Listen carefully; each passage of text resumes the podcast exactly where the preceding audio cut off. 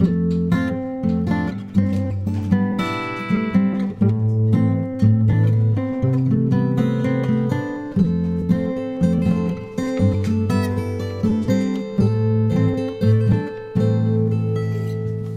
привет!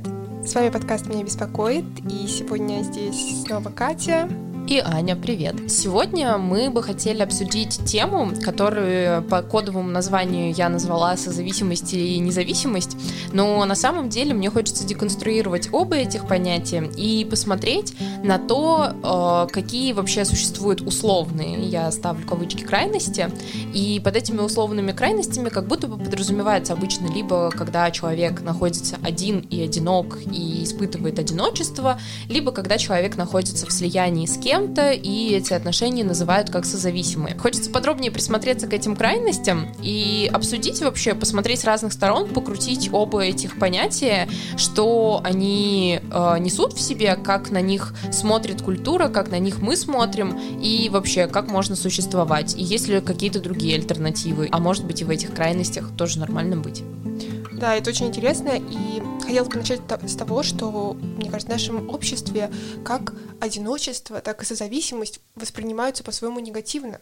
И когда человек предпочитает э, жить один, то говорят, что он какой-то отшельник, что он э, не, ну, не, не общительный, что, в общем, с ним вообще не о чем поговорить. А с другой стороны, когда говорим о каких-то созависимых людях, то получается, что они полностью сливаются со своим партнером, и у них ну, не, не существует уже их как личности. Например, мне бы хотелось больше сделать акцент, наверное, на одиночестве, и оно настолько многогранное, это состояние. Одним словом, одиночество нельзя э, описать весь спектр этих состояний, потому что эти случаи очень разные.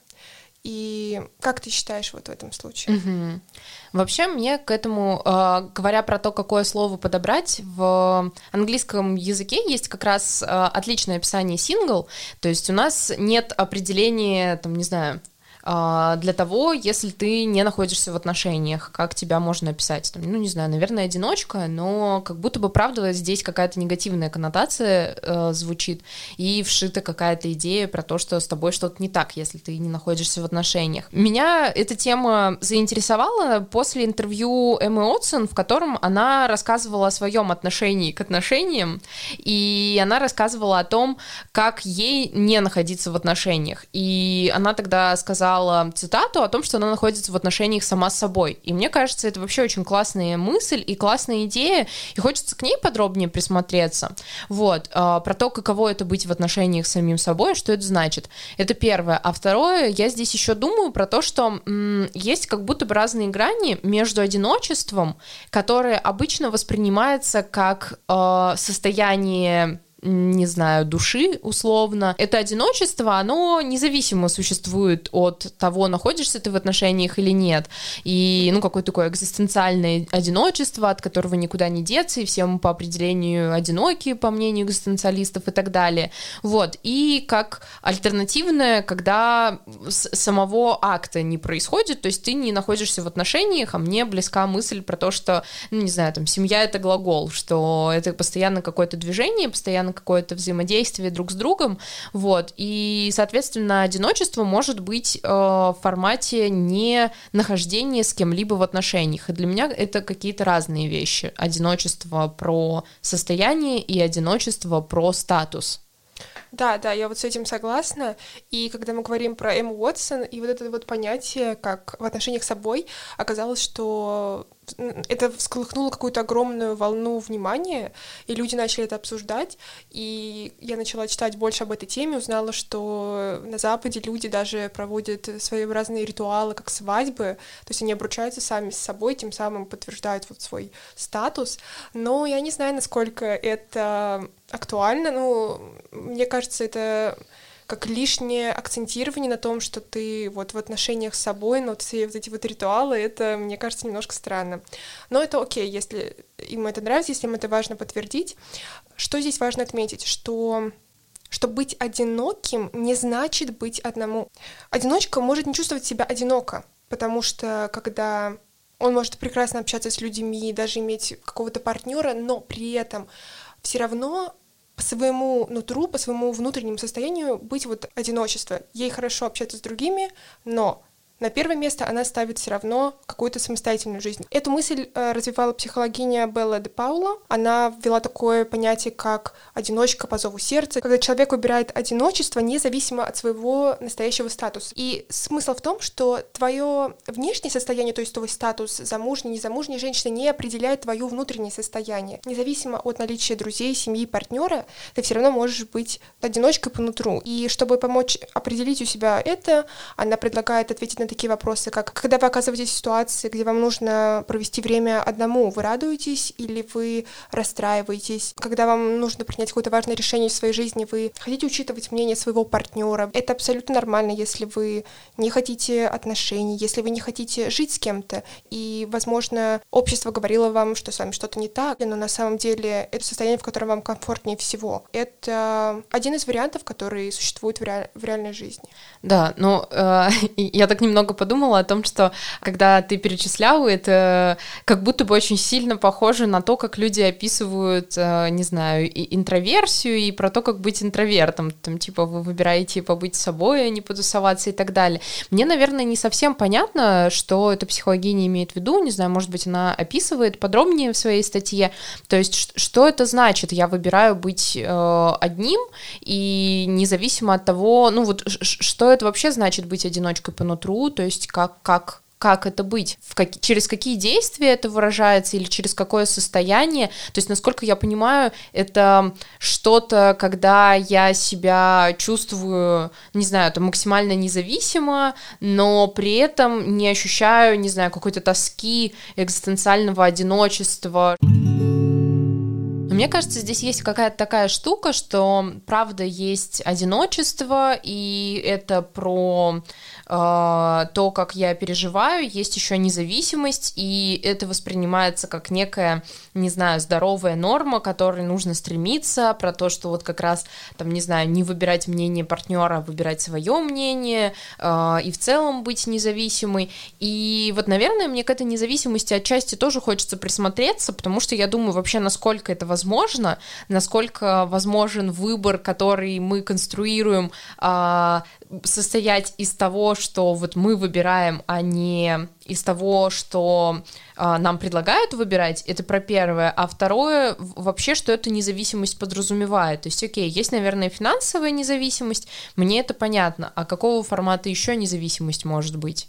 Ну, вот она приводит такой пример. Можете ли вы свободно, например, переехать в другую страну, или ваш партнер является как препятствием на, суще... mm-hmm. на... перед осуществлением этого действия? На самом деле, в этом контексте наличие партнера звучит как какой-то барьер. И мне это не совсем близко. Тут дело даже не не в том, что он на тебя влияет, и в том, что ты от него зависимо становишься, а в том, что просто для тебя его мнение важно. Угу.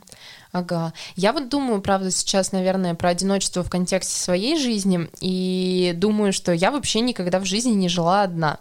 Вот, мне 28 лет, мне кажется, я не жила одна больше, не знаю, там, трех дней. То есть я все время жила с кем-то. Это тоже любопытный феномен, который предлагают рассматривать и предлагают пробовать э, пожить одному или пожить одной, э, там, не знаю, сходить на свидание с самой собой, там, сходить в ресторан или еще что-то. Мне, наверное, такая штука не очень близка, потому что мне важно, чтобы в моей жизни были свидетели того, как я проживаю эту жизнь. И когда я иду, не знаю, в кафе или когда я живу, мне важно, чтобы, ну, не, не только история про то, что лишь бы кто-то был рядом, а про то, что мне важно, чтобы у моей жизни были свидетели. Важно, чтобы были люди со мной рядом, которые тоже проживают мою жизнь. А, вот, и для меня это какая-то важная штука, но при этом она вообще фи- физическая не одиночество для меня вовсе не означает того, что я не чувствую при этом какого-то вот экзистенциального одиночества. Мне знакомо это чувство, вот, и, ну, оно, правда, про что-то другое. Кстати, мне очень нравится вот эта мысль про то, что люди, которые тебя окружают, являются как неотъемлемой частью вот этих воспоминаний, и это действительно важно. Мне кажется, когда ты проживаешь какой-то период своей жизни, то он с кем-то, то это лучше запоминается. Ты запоминаешь не только себя в этот момент, но и другого человека, его эмоции, и вот я, например, лучше, наверное, в своей жизни помню какие-то моменты, прожитые с другими людьми, чем те моменты, когда я жила полностью одна, потому что тогда это казалось каким-то сплошным одним днем. Но ведь, по сути, у тебя действительно ничего не меняется mm-hmm. в твоем окружении. Я не могу сказать, что это плохо или хорошо, но это другой опыт. И все равно, когда с тобой рядом человек, он привносит какие-то новые эмоции, mm-hmm. новые краски. А, я же наоборот. Я, я э, не могу сказать, что я жила прям полностью одна, но у меня был опыт, вот э, получается, этим летом я три месяца, да, вот три месяца я полностью жила одна, mm-hmm. и это было прям очень здорово. Ого! Но э, в том плане, что до этого я жила два месяца наоборот э, в окружении большого количества людей мне было mm-hmm. очень тяжело, что мне очень важно личное пространство и время и место, которое я провожу только одна, потому что на общение с людьми, на взаимодействие с ними я уделяю какое-то время, какие-то там свои внутренние ресурсы, но мне нужно время и место, чтобы их восстановить. Сейчас, когда я снова живу не одна, мне снова тяжело. Очень мало времени, когда я нахожусь с собой, и мне не хватает сил, чтобы и не хватает какого-то пространства, чтобы вот привести у себя в голове все в порядок. Мне кажется, что я смогла как-то немного разобраться в себе именно когда я находилась одна. Во время этого нахождения и проживания в одиночку я действительно смогла решить какие-то свои внутренние вопросы. Мне понравился этот опыт. И я хотела узнать, как у тебя, вот когда mm-hmm. ты, наоборот, постоянно находишься э, во, вза- во взаимодействии с человеком, как тебе удается выкроить время и пространство, чтобы решить какие-то свои внутренние дилеммы? Ага, я вот о чем думала. Uh, у меня, наверное, все ровно наоборот устроено в плане того, что, uh, наверное, наверное, меня можно там по каким-то психологическим теориям описать как созависимого человека, потому что когда я нахожусь наедине сама с собой, uh, я не очень комфортно себя чувствую это окей, если это какая-то разовая акция, там, не знаю, я могу пойти погулять одна, или могу пойти поесть одна, или там посидеть, почитать книгу, то есть там, если это в пределах одного дня, то мне комфортно, но я не смогла бы, как мне кажется, жить одна, и вот мой опыт, когда, не знаю, я жила в общежитии э, с соседкой, она же моя подруга по совместительству, вот, когда она уезжала куда-то на выходные, и ее не было, я вообще не поворачивала перекладывала фокус на себя. Я просто лежала, смотрела сериалы и э, буквально ничего не делала. Мне даже было сложно, там, не знаю, как-то встать и приготовить еду себе потому что мне правда очень важны, чтобы были свидетели, и важно что-то делать совместно, важно вместе проводить время, ну и правда, я говорю, наверное, там какие-то психологические теории это описывают как созависимости, как проблему, для меня это проблемой не является. Да, наверное, окей, правда, там люди могут исчезать из жизни и прочее, но, наверное, я а, все время надеюсь про то, что встретятся другие люди. Наверное, я на себя как раз поворачиваю фокус, когда разговариваю с другими людьми. То есть я говорю о себе, я говорю о своих чувствах, я спрашиваю их мнение, и у меня там начинают какие-то, э, не знаю, мыслительные процессы происходить. Э, я иногда спрашиваю Романа, Роман это мой муж, что там лучше надеть, вот это или вот это? Он там вначале такой, да блин, типа какая разница, это же тебе ходить и прочее, но потом я все-таки спрашиваю, он говорит, вот это лучше, и я такая, так, нет, все-таки вот, вот я хочу другое, и здесь вот этот взгляд со стороны позволяет мне лучше понять, чего я хочу. То есть это какая-то штука, есть еще история про то, что там, если вы подбрасываете орел или решка, то вы знаете, чего вы хотите, когда там падает. Вот, э, монета той стороной, э, которую вы видите. Вот, поэтому для меня, правда, здесь такая история, что я узнаю себя в отношении с другими. И, наверное, поэтому в том числе я вижу там ценность психотерапии сама там являюсь психотерапевткой, потому что я правда верю в то, что себя можно узнать лучше, когда рядом есть другой человек. Да, да, я с этим тоже согласна, потому что когда ты находишься один, ты себя вообще по-другому воспринимаешь. Я вот когда после такой долгой изоляции вышла, начала снова общаться с людьми, я себя по-другому увидела. То есть э, мне тяжело себя оценивать со стороны, когда я ну, ни с кем не общаюсь, да, у меня есть какое-то себе представление, но в общении именно с людьми, я себя я раскрываюсь по-другому, я чувствую себя по-другому, и это позволяет мне тоже на себя взглянуть э, с другой стороны. Поэтому я не могу сказать, что я супер какая-то одиночка, которой нравится постоянно находиться вот э, наедине с собой, мне также важно наличие других людей, но важно вот соблюдать этот баланс. Я, в общем, mm-hmm. пока для себя еще не определилась, господи, что происходит в моей голове, да. И, кстати, когда ты говорила про созависимость, э, что ты, возможно, как-то созависима, у меня вот э, в голове созависимость определяется как слияние какое-то именно с одним человеком. То есть не то, чтобы ты постоянно находишь вот э, человека, да, к которому ты привыкаешь, а именно какого-то вот одного человека, который становится там центральным в твоей жизни, и вы вместе существуете как единый союз. То есть постоянно не то, чтобы тебе нужно найти, ну, что если он уходит, ты находишь другого, а вот он всегда есть, и ты даже не можешь его отпустить. Как вот mm-hmm. ты смотришь на это? Да, я, я плохо знакома с феноменом созависимости с а, психологической точки зрения. А, мне он сразу не понравился. Наверное, не понравился, потому что я начала узнавать многое в себе и узнавать то, что для меня не является проблемой. И не очень хочется себя описывать как человека там проблемного, да, как раз то, о чем мы говорили, мне не захотелось надевать этот костюм на себя, поэтому я не активно погрузилась в эту теорию, не знаю, как именно она предлагает смотреть на э, отношения созависимые, но я знаю, что часто созависимость звучит именно в контексте какой-то проблемной истории, когда есть проблемная ситуация, например, у человека есть э, алкогольная зависимость, вот тот, кто находится с ним рядом, находится в созависимых отношениях. И мне не совсем понятно, что имеется в виду, а, потому что как будто бы здесь перестает учитываться мысль, что человеку вообще-то может быть важно, чтобы его близкий справился с трудностями, а, что это может быть добровольно взятое обязательство, а, не знаю, находиться рядом с человеком, который сейчас находится в процессе того, чтобы, не знаю, как-то правда справиться с а, какой-либо химической зависимостью. И поэтому для меня это здесь звучит странно. И говоря тоже про слияние, мне здесь важно смотреть и то, как это люди для себя описывают, как они свои отношения описывают. Они их описывают вообще как созависимые или э, это отношения комфортные для них, но кто-то сказал, что вот это не окей, и это слияние, и это созависимость, и это плохо. То есть вопрос здесь, для кого плохо? Кто сказал, что так плохо, там, не знаю, 24 часа вместе проводить, э, или что вообще такое слияние, и почему это не окей? У меня здесь много вопросов, вопросов к этому феномену созависимости, и я не совсем, наверное, знаю ответы на это.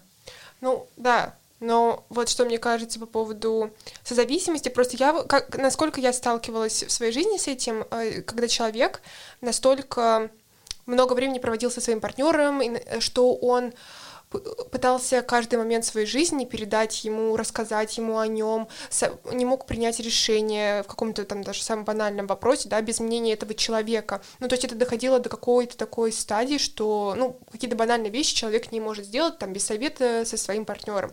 И вот это уже, ну, вот это мне казалось странно. То есть человек действительно терял себя. Само название само... зависимости вот это мне не нравится, потому что это как зависимость действительно алкогольная или какая-то mm-hmm. наркотическая.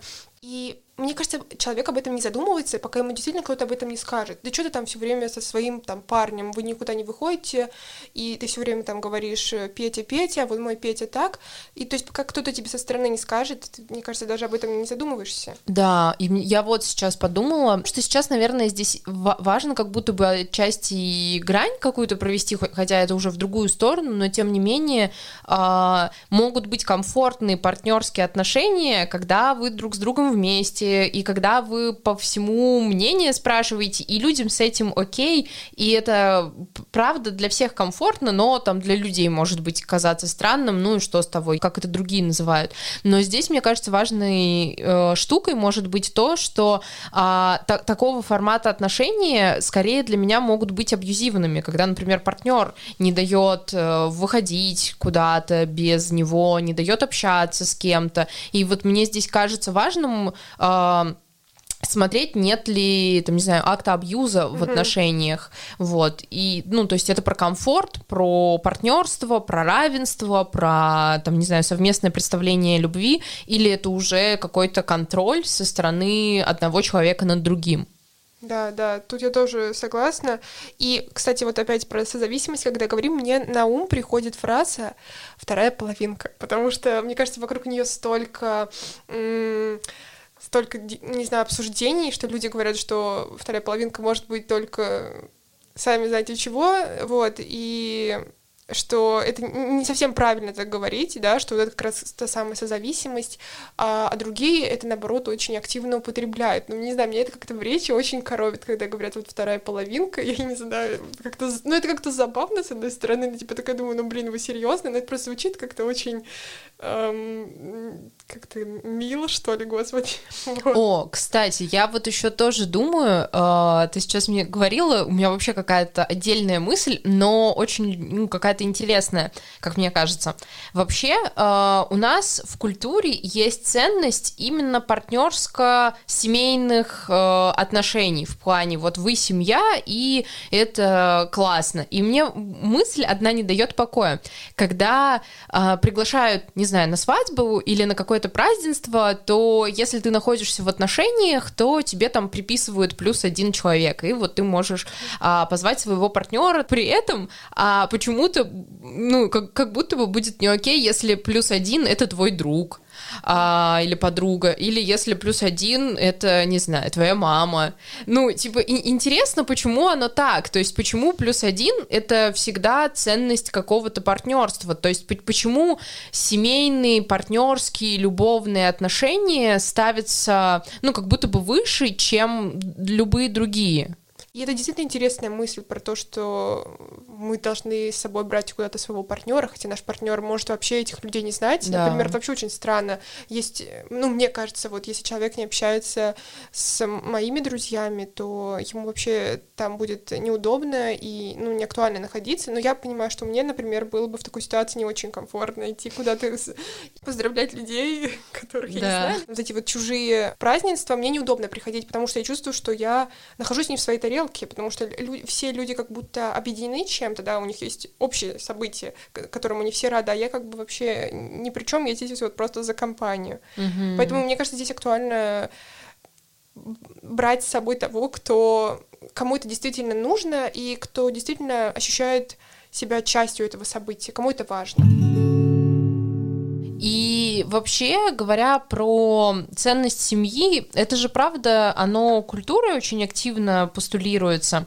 И вот я читала книгу Анны Шадриной, которая называется «Не замужем», и она рассматривает феномен того, как в советской фильмографии а, подтверждалась ценность именно семейно ориентированная и идея про то, что лишь бы милый был рядом, а незамужние женщины априори воспринимались как неудачливые, а, там с ними что-то не так и так далее, Старая да? Дева. Да, да, и мне здесь вспоминается фильм «Служебный роман», а, где главная героиня вообще-то на руководящей должности находится и прочее, но при этом вот ее все стигматизируют и а, относятся к ней с настороженностью, и вся она такая тоже злая, якобы потому, что у нее нет личной жизни, вот, или фильм а, «Москва слезам не верит», где тоже история про то, что женщина вообще-то успешная, карьерно успешная, у нее есть ребенок, но тоже у нее она несчастлива, пока она не встретила мужчину своей жизни. И меня это немного удивляет, а, потому что это продолжается вот уже сейчас. Вот, казалось бы, там, 20 год, и уже больше говорят про, там, не знаю, феминизм и так далее. И в этом году вышло, не знаю, смотрела ты или нет, вышел сериал «Чики», я слышала о нем, слышала много, да.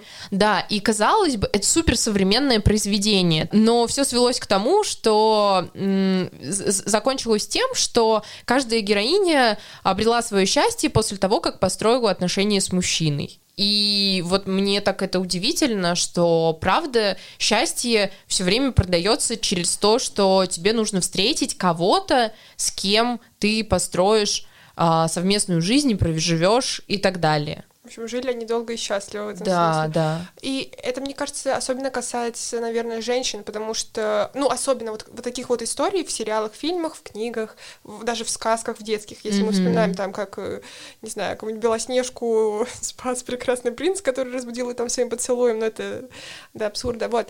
Что это именно делается упор на женщин, потому что, ну, для мужчины, когда мы даже говорим холостой мужчина, это да. солидно, это, это, так сказать, мужчина в самом расцвете сил, что он вот один одинок, и это здорово. Да, даже реалити, да, холостяк. А, если такое, и за него нужно бороться. А, там вроде Я знаю, что было вот с Бузовой вроде как реалити, да. да. Но вот такого, чтобы холостячка, такого да. не было. Вот. А женщина, если она не замужем или она один, одинока, то это сколько у нас есть прекрасных для этого названий. И старая дева, mm-hmm. и, значит, какой-то там синий чулок или что-то да. такое. В общем, целая гамма этих названий. Вот, здесь прослеживается этот гендерный подтекст, и это, конечно, очень, не знаю, меня расстраивает правда очень вообще сложно сориентироваться во всей этой истории про то, а хочется ли мне самой или самому тоже, там, не знаю, партнеры рядом или не хочется. А вообще вся как будто бы культура не только российская, но и а, какая-то история про мелодрамы, про комедии, про сериалы и прочее, вся она кишит историями про половинок, про любовь, про вот они встретили, жили долго и счастливо и так далее. И вот недавно я вспоминала и там смотрела подкаст Сережи Микрофон, а, вот, и он сказал, и вот это прям очень мне срезонировало, что мне очень нравится сериал «Кремниевая долина», потому что за пять сезонов там нет вообще никакой любовной линии, вообще. Чуваки фигачат, делают продукт, и вот в этом их жизнь. И это так круто, потому что это про альтернативу, про то, что в жизни вообще-то есть разные ценности, и воплощать э, и чувствовать себя счастливым или счастливой можно через э, разные э, вещи, делая разные штуки, что это не только про замужество, там, не знаю, партнерство, детей и так далее, что ты можешь быть счастливым человеком, если ты делаешь какой-то любимый продукт, и вообще неважно, там, там просто, неправда, нет вообще никакой любовной линии, и это так удивительно. Да, потому что в, даже в каких-нибудь триллерах, ужастиках, в общем, в фильмах просто разного жанра обычно всегда приплетена какая-то любовная линия, что герой сначала он спасает мир, спасает мир, но вот все равно там где-то еще отношения, вот какая-то любовная линия прослеживается. Это прям вот везде. Mm-hmm. Я считаю так, что отношения это круто, и что но это не должно становиться прям супер смыслом твоей mm-hmm. жизни, что я бы, например, я не понимаю вот этого, я не понимаю того, как искать именно своего партнера. Вот что значит я ищу своего партнера? То есть ты типа там сидишь, не знаю, в Тиндере, ходишь на свидание, что ты как-то вот знаешь, как у тебя какой-то датчик, ты ходишь и постоянно отсматриваешь так, вот этот, вот этот, вот этот. А, нет, мне кажется, это все происходит настолько, это должно происходить как-то спонтанно, ну для меня, по крайней мере, это кажется оптимальным моментом, потому что это все очень органично. Мне не хочется как-то по этому поводу очень сильно загружать себя, и мне кажется, это случается больше вот просто так. И это, это самые такие крутые истории. Но когда мы говорим, э, когда мы говорим о том, что вот нам нужен партнер, или даже не просто партнер, а друзья, то есть, ну, необходимые люди вокруг, да, угу. мы имеем в виду, что они нам нужны для переживания каких-то позитивных моментов в нашей жизни или также для, переж... для, каких... для переживания сложностей. То есть mm-hmm. мы с ними только хорошие моменты переживаем, или они нам еще помогают э, разбираться с какими-то жизненными трудностями. Например, у нас могут быть прекрасные друзья, с которыми мы отлично проводим время, но они нам могут про- быть просто не совсем полезны, mm-hmm. когда у нас есть проблемы. И здесь можно, мне кажется, очень р- хорошо разграничить вот эти вот сферы, и не обязательно всегда твои друзья это твои или твой партнер, ну с партнером спорно, хорошо. Не всегда твои друзья это твои помощники, это да. твои психологи, психотерапевты. А, и тут вот напрашивается вопрос, когда мы сталкиваемся с какими-то жизненными трудностями, как нам справляться в одиночку, с партнером, с друзьями, со специалистом, с семьей куда идти, к кому обращаться, что делать. Угу. Я, наверное, в этой э, истории очень сильно верю в сообщество и в комьюнити. Мне здесь даже не сколько кажется, а, не знаю, там, самым важным и самым главным идти к психологам, к психотерапевтам и так далее, к помогающим практикам. И мне вообще очень не нравится история того, что, не знаю, помогающие практики часто себе присваивают гегемонию над проблемами других людей, говоря все время в терапию, в терапию, в терапию. А, мне кажется, что а, гораздо большим потенциалом обладают сообщество и комьюнити. А, каким образом я тоже здесь делаю вывод? Я работаю в центре и преподаю там арт-терапию для детей с особенностями развития. И, то есть, работаю с нейроотличными детьми. И я вижу, как общаются друг с другом родители, и они, правда, могут друг другу составлять очень большую опору. Потому что там, не знаю, а, родитель с нейротипичным ребенком, он ну, правда не поймет. И, то есть это мог, может быть друг, лучший друг, подруга и так далее, но он плохо понимает специфику, что такое э, жить и, там, не знаю, выстраивать образовательную деятельность и прочее, там, не знаю, какую-то реабилитацию получать, если у тебя нейроотличный ребенок. Верю в этом плане в силу сообществ, которые, сообщество, которое понимает проблему, с которой ты сталкиваешься, в сообщество, которое которые знакомы с тем, что ты проживаешь и через что ты проходишь. То есть мы можем смотреть на то, как объединяются в комьюнити, в прайды ЛГБТ-сообщества, и это тоже правда про важность и про понимание того вообще, каково это жить, если у тебя не гетеросексуальная ориентация в мире, который вообще-то гетеросексуально ориентирован. И поэтому я верю в поддерживающую силу и в группы поддержки, где существуют равные консультанты, и в комьюнити по э, этническому принципу. Мне кажется, это тоже какая-то важная история про связь с э, своей культурой, которую, может быть, не совсем люди понимают, друг, относящиеся к другому культурному фону. Поэтому я здесь думаю о том, что могут быть разные помогающие штуки, вот, и мне кажется, одним из потенциалов, которым очень сильным обладают, это сообщество. Да, и в России только, э, э, да, и в России это только начинает, мне кажется, зарождаться. И у нас есть какие-то, возможно, этнические сообщества, сообщества, хм, не знаю, вот, вот именно этнические сообщества, мне кажется, у нас в какой-то степени развиты там при каких-нибудь университетах, э, в, особенно в регионах где-то, а остальные пока только начинают появляться. Но если мы посмотрим на Запад, мне кажется, где-нибудь в Европе и в Америке есть сообщество просто э, на каждую тему, на, любу, на любую какую-то особенность, э, даже на какую-то незначительную вот от, отличительную черту люди могут создать свое сообщество и там находить mm-hmm. единомышленников.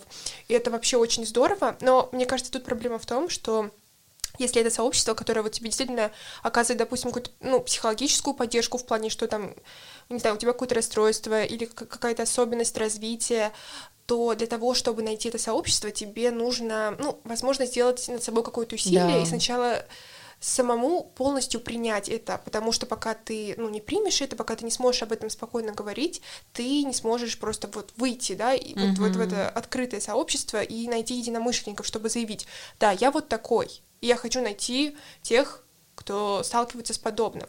И для этого тоже нужно время. И что касается меня, вот у меня был опыт э, общения в группе поддержки, и туда я пришла сначала с одним вообще запросом, но mm-hmm. это все трансформировалось вообще просто в группу, куда приходят люди и обсуждают какие-то вещи, которых волнуют, чем мы занимаемся, в принципе, здесь сейчас. Но там это было действительно настолько здорово, я понимала, что я никого не нагружаю своими проблемами, что мы все приходим и высказываемся, и что нам вот в эти полтора часа нам всем важно услышать друг друга. И мы выходим, и мы, в принципе, об этом забываем. Э, мы забываем о том, что там кто-то когда-то сказал, но мы не принимаем это на свой личный счет. Мы не чувствуем себя должными кому-то. И это было очень здорово. Это просто помогало высказаться, это помогало, возможно, найти ответы на какие-то свои вопросы, посмотреть на них с другой стороны. И это очень здорово, я это прям очень ценила. И поэтому я тоже верю в силу вот этих комьюнити, и я надеюсь, что у нас они будут продолжать появляться и развиваться. Mm-hmm. Wow. Да. И вообще, на самом-то деле, существует большое количество м, альтернатив. Может быть, они не знакомы сильно в России, альтернатив совместного проживания, в том числе, совместного построения жизни. Мне сейчас думается про бостонские браки, а, когда ты выбираешь, там, не знаю, прожить свою жизнь с подругой, с, которой вас не связывают романтические отношения. Или каливинги, это где люди вообще живут в формате такой общины, где, mm-hmm. там, не знаю, может быть, есть общая кухня, общая зона, там, не знаю, барбекю и так далее, где вы собираетесь и что-то совместное делаете.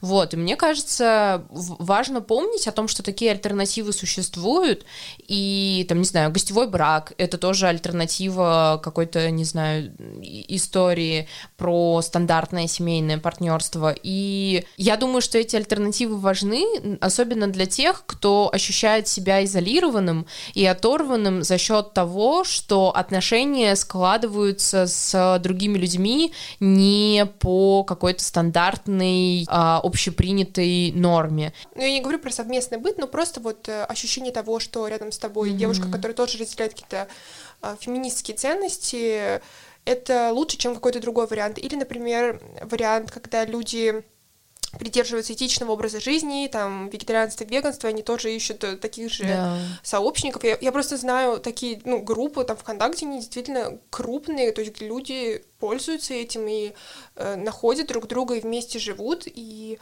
так, наверное, им проще, чем жить с кем-то, кто не разделяет твои принципы, mm-hmm. с кем у тебя конфликты на этой почве. Если, если тебе это действительно важно, то такой вариант вполне себе достоин внимания. Круто, нужно будет поделиться этими группами. Да, еще бы теперь нужно найти, я просто так вспомнила. Я бы хотела в завершении отметить, что наш подкаст, наш тандем тоже был создан на основе какого-то такого единства. То есть нам интересна тема психологии, тема личности человека, тема переживаний. И на базе этого подкаста мы бы тоже хотели создать комьюнити, где люди могут делиться своими мнениями, своими переживаниями, где они могут присылать вопросы, темы для обсуждения, где они могут участвовать в жизни и развитии этого проекта. И надеемся, что когда-нибудь, когда мы немножко вырастем, а, вы присоединитесь к обсуждению, да, мы сегодня рассмотрели разные, как будто бы полярные точки зрения, по крайней мере, как мне кажется, прикоснулись к ним, и нам удалось а, посмотреть на них с разных сторон, подеконструировать немного эти понятия, и я надеюсь, что это удалось, и я надеюсь, что вы будете ощущать себя комфортно вне зависимости от того, в каких отношениях вы находитесь или не находитесь вообще. С вами был подкаст «Меня беспокоит». До следующей встречи через две недели. До скорой встречи. Пока-пока.